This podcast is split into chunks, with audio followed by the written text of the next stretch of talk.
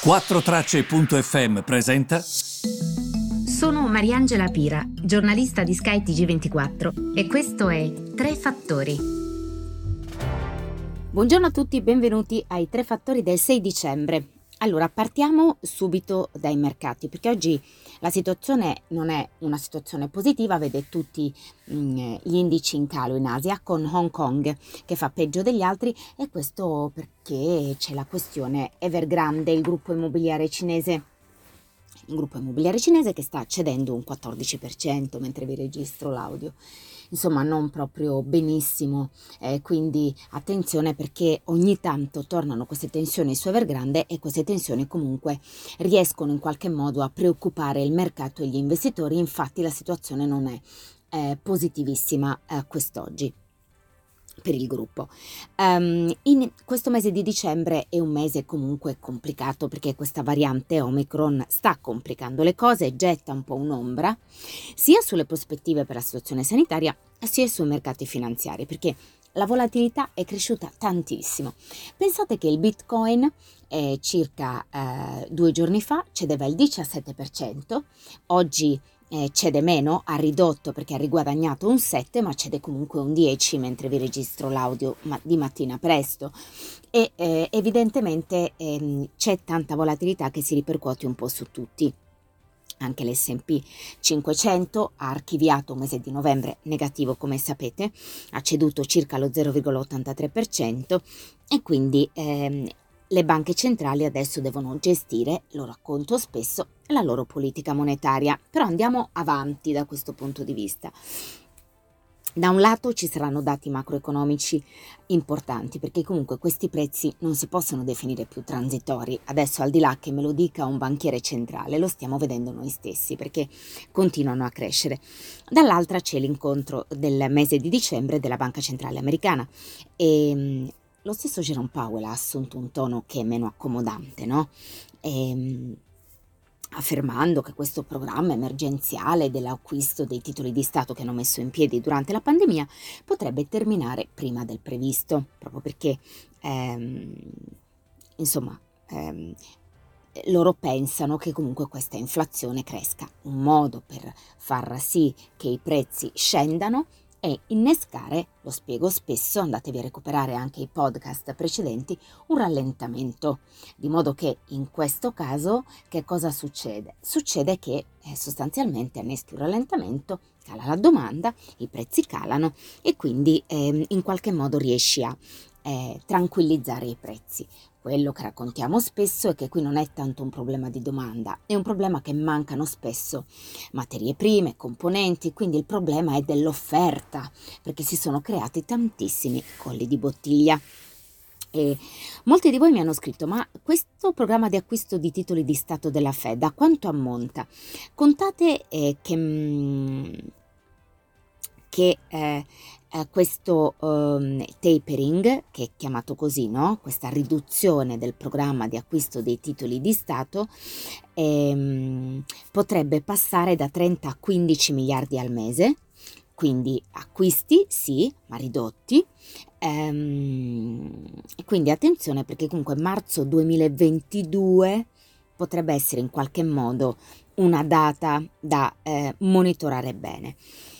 E poi vi ricordo che le aziende, come vi dico spesso, um, il problema loro è proprio questa catena di distribuzione, quella che viene definita supply chain, perché um, anche queste chiusure dei confini eventuali dovuti alla variante potrebbero creare ulteriori ostacoli alla supply chain, a questa catena di distribuzione. La spesa sarebbe dirottata dai servizi ai beni di consumo, quindi Mm, ovviamente, mm, perché dico questo? Perché se chiudi i confini tu guardi ai beni di consumo di casa tua. Quindi peggiori ancora questo sbilanciamento che esiste tra mm, domanda e offerta. Nel corso degli ultimi mesi le aziende hanno gonfiato tanto gli ordini, sia per far fronte alla ripresa repentina della domanda post-lockdown, sia per ricostruire le proprie scorte. Questo ha causato dei colli di bottiglia, soprattutto nei trasporti. Per fare fronte a questa situazione, alcune aziende statunitensi sarebbero intenzionate a prendere dei provvedimenti. Per esempio, la Commissione Marittima Federale dovrebbe concedere un'esenzione dai costi di deposito dei container, almeno per le ore notturne e per i fine settimana. Quindi, a fronte di questo contesto di incertezza, cosa succede? Che si mantiene un atteggiamento molto cauto sui mercati perché alcuni dicono ma non è che è arrivato il momento di prendere profitto e di uscire dalla borsa incamerando i guadagni? Per chi ha incamerato guadagni dall'inizio dell'anno ad oggi, infatti il timore è quello di perdere tutto perché magari inizia un calvo in borsa. Quindi è una situazione di estrema, estrema incertezza. Poi per, per chiudere insomma eh, quello che sta accadendo in questo momento eh, poteva mancare la tensione geopolitica, la questione Russia-Ucraina. Il Washington Post scrive che la Russia sta pianificando questa offensiva militare molto massiccia contro l'Ucraina che coinvolgerà 175.000 truppe secondo quanto avverte l'intelligenza americana. Contate che adesso voi vi chiederete perché non ora? Per una questione climatica, perché dicono che comunque è tutto troppo fangoso il terreno, quindi comunque non conviene alla Russia invadere l'Ucraina adesso.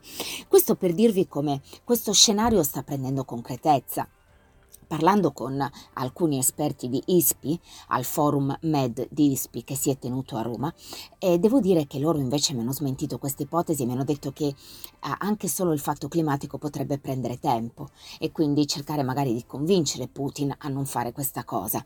Però mh, mm, è grave quello che sta accadendo perché prende sempre più piede questa ipotesi.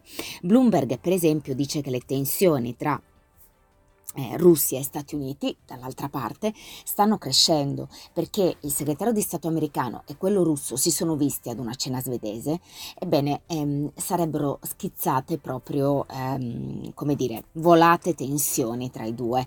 Insomma, la situazione infa- che mi ha ricordato anche un po' i tempi della guerra fredda, perché comunque tra Russia e Stati Uniti non è amore in questo momento, evidentemente, e eh, la situazione sta peggiorando l'Ucraina potrebbe peggiorare ulteriormente i rapporti tra i due e questo, se proprio vogliamo dirla, ma voglio essere chiara, per me non è assolutamente il punto più importante perché il punto più importante è l'Ucraina e quello che rischia l'Ucraina.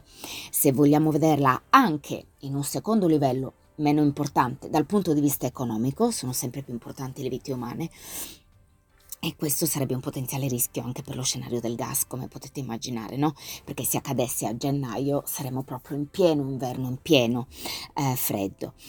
E, e, come sempre ci sono prezzi che salgono e dall'altra parte appunto i tassi dei, dei, titoli di Stato nel lungo termine, quindi dei rendimenti dei titoli di Stato americano a 10 e a 30 anni che scendono. Ricordate sempre, quando il rendimento del titolo di Stato americano a 10 e a 30 anni scende, significa uno scenario di rallentamento per l'economia. Significa che per l'economia non è un buon momento. Innanzitutto stai acquistando titoli di Stato a lungo termine, quindi questo fa scendere i rendimenti, quindi pensi che comunque la situazione mh, mm, eh, non, non, sia di per sé eh, positiva in questo momento ma soprattutto perché il titolo di Stato a 10 a 30 anni è ovviamente un investimento sicuro, ma soprattutto i titoli di Stato vedono rendimenti scendere perché? Perché tu ti aspetti nel lungo termine tassi bassi. Ci sono i tassi bassi quando ci sono scenari di rallentamento. Perché salgono quelli nel breve termine di tassi? Perché se la banca centrale inizia a alzare il costo del denaro, il tasso a breve si deve allineare con l'aumento del tasso di interesse delle banche centrali. Semplicemente così, semplicemente questo. E, e niente, quindi questi sono i temi di oggi. Iniziamo una settimana abbastanza difficile ehm, tesa, sarà un mese di dicembre difficile anche per i dati macroeconomici che usciranno e che daranno conferma ad alcune delle tendenze, le decisioni che prenderà la Banca Centrale Americana, non vorrei essere al loro posto, e poi ovviamente qui ci avviciniamo anche ad un periodo politico che vedrà l'Italia protagonista con l'elezione del eh, capo dello Stato. E questo è sempre guardato a vista dagli investitori perché a seconda degli scenari, come sapete, eh, sale lo spread? Scende lo spread? Gli investitori che cosa penseranno della stabilità del nostro paese? Insomma, tante eh, cose e non sarà semplice. Io vi ringrazio per avermi seguito e vi ritrovo domani. A presto.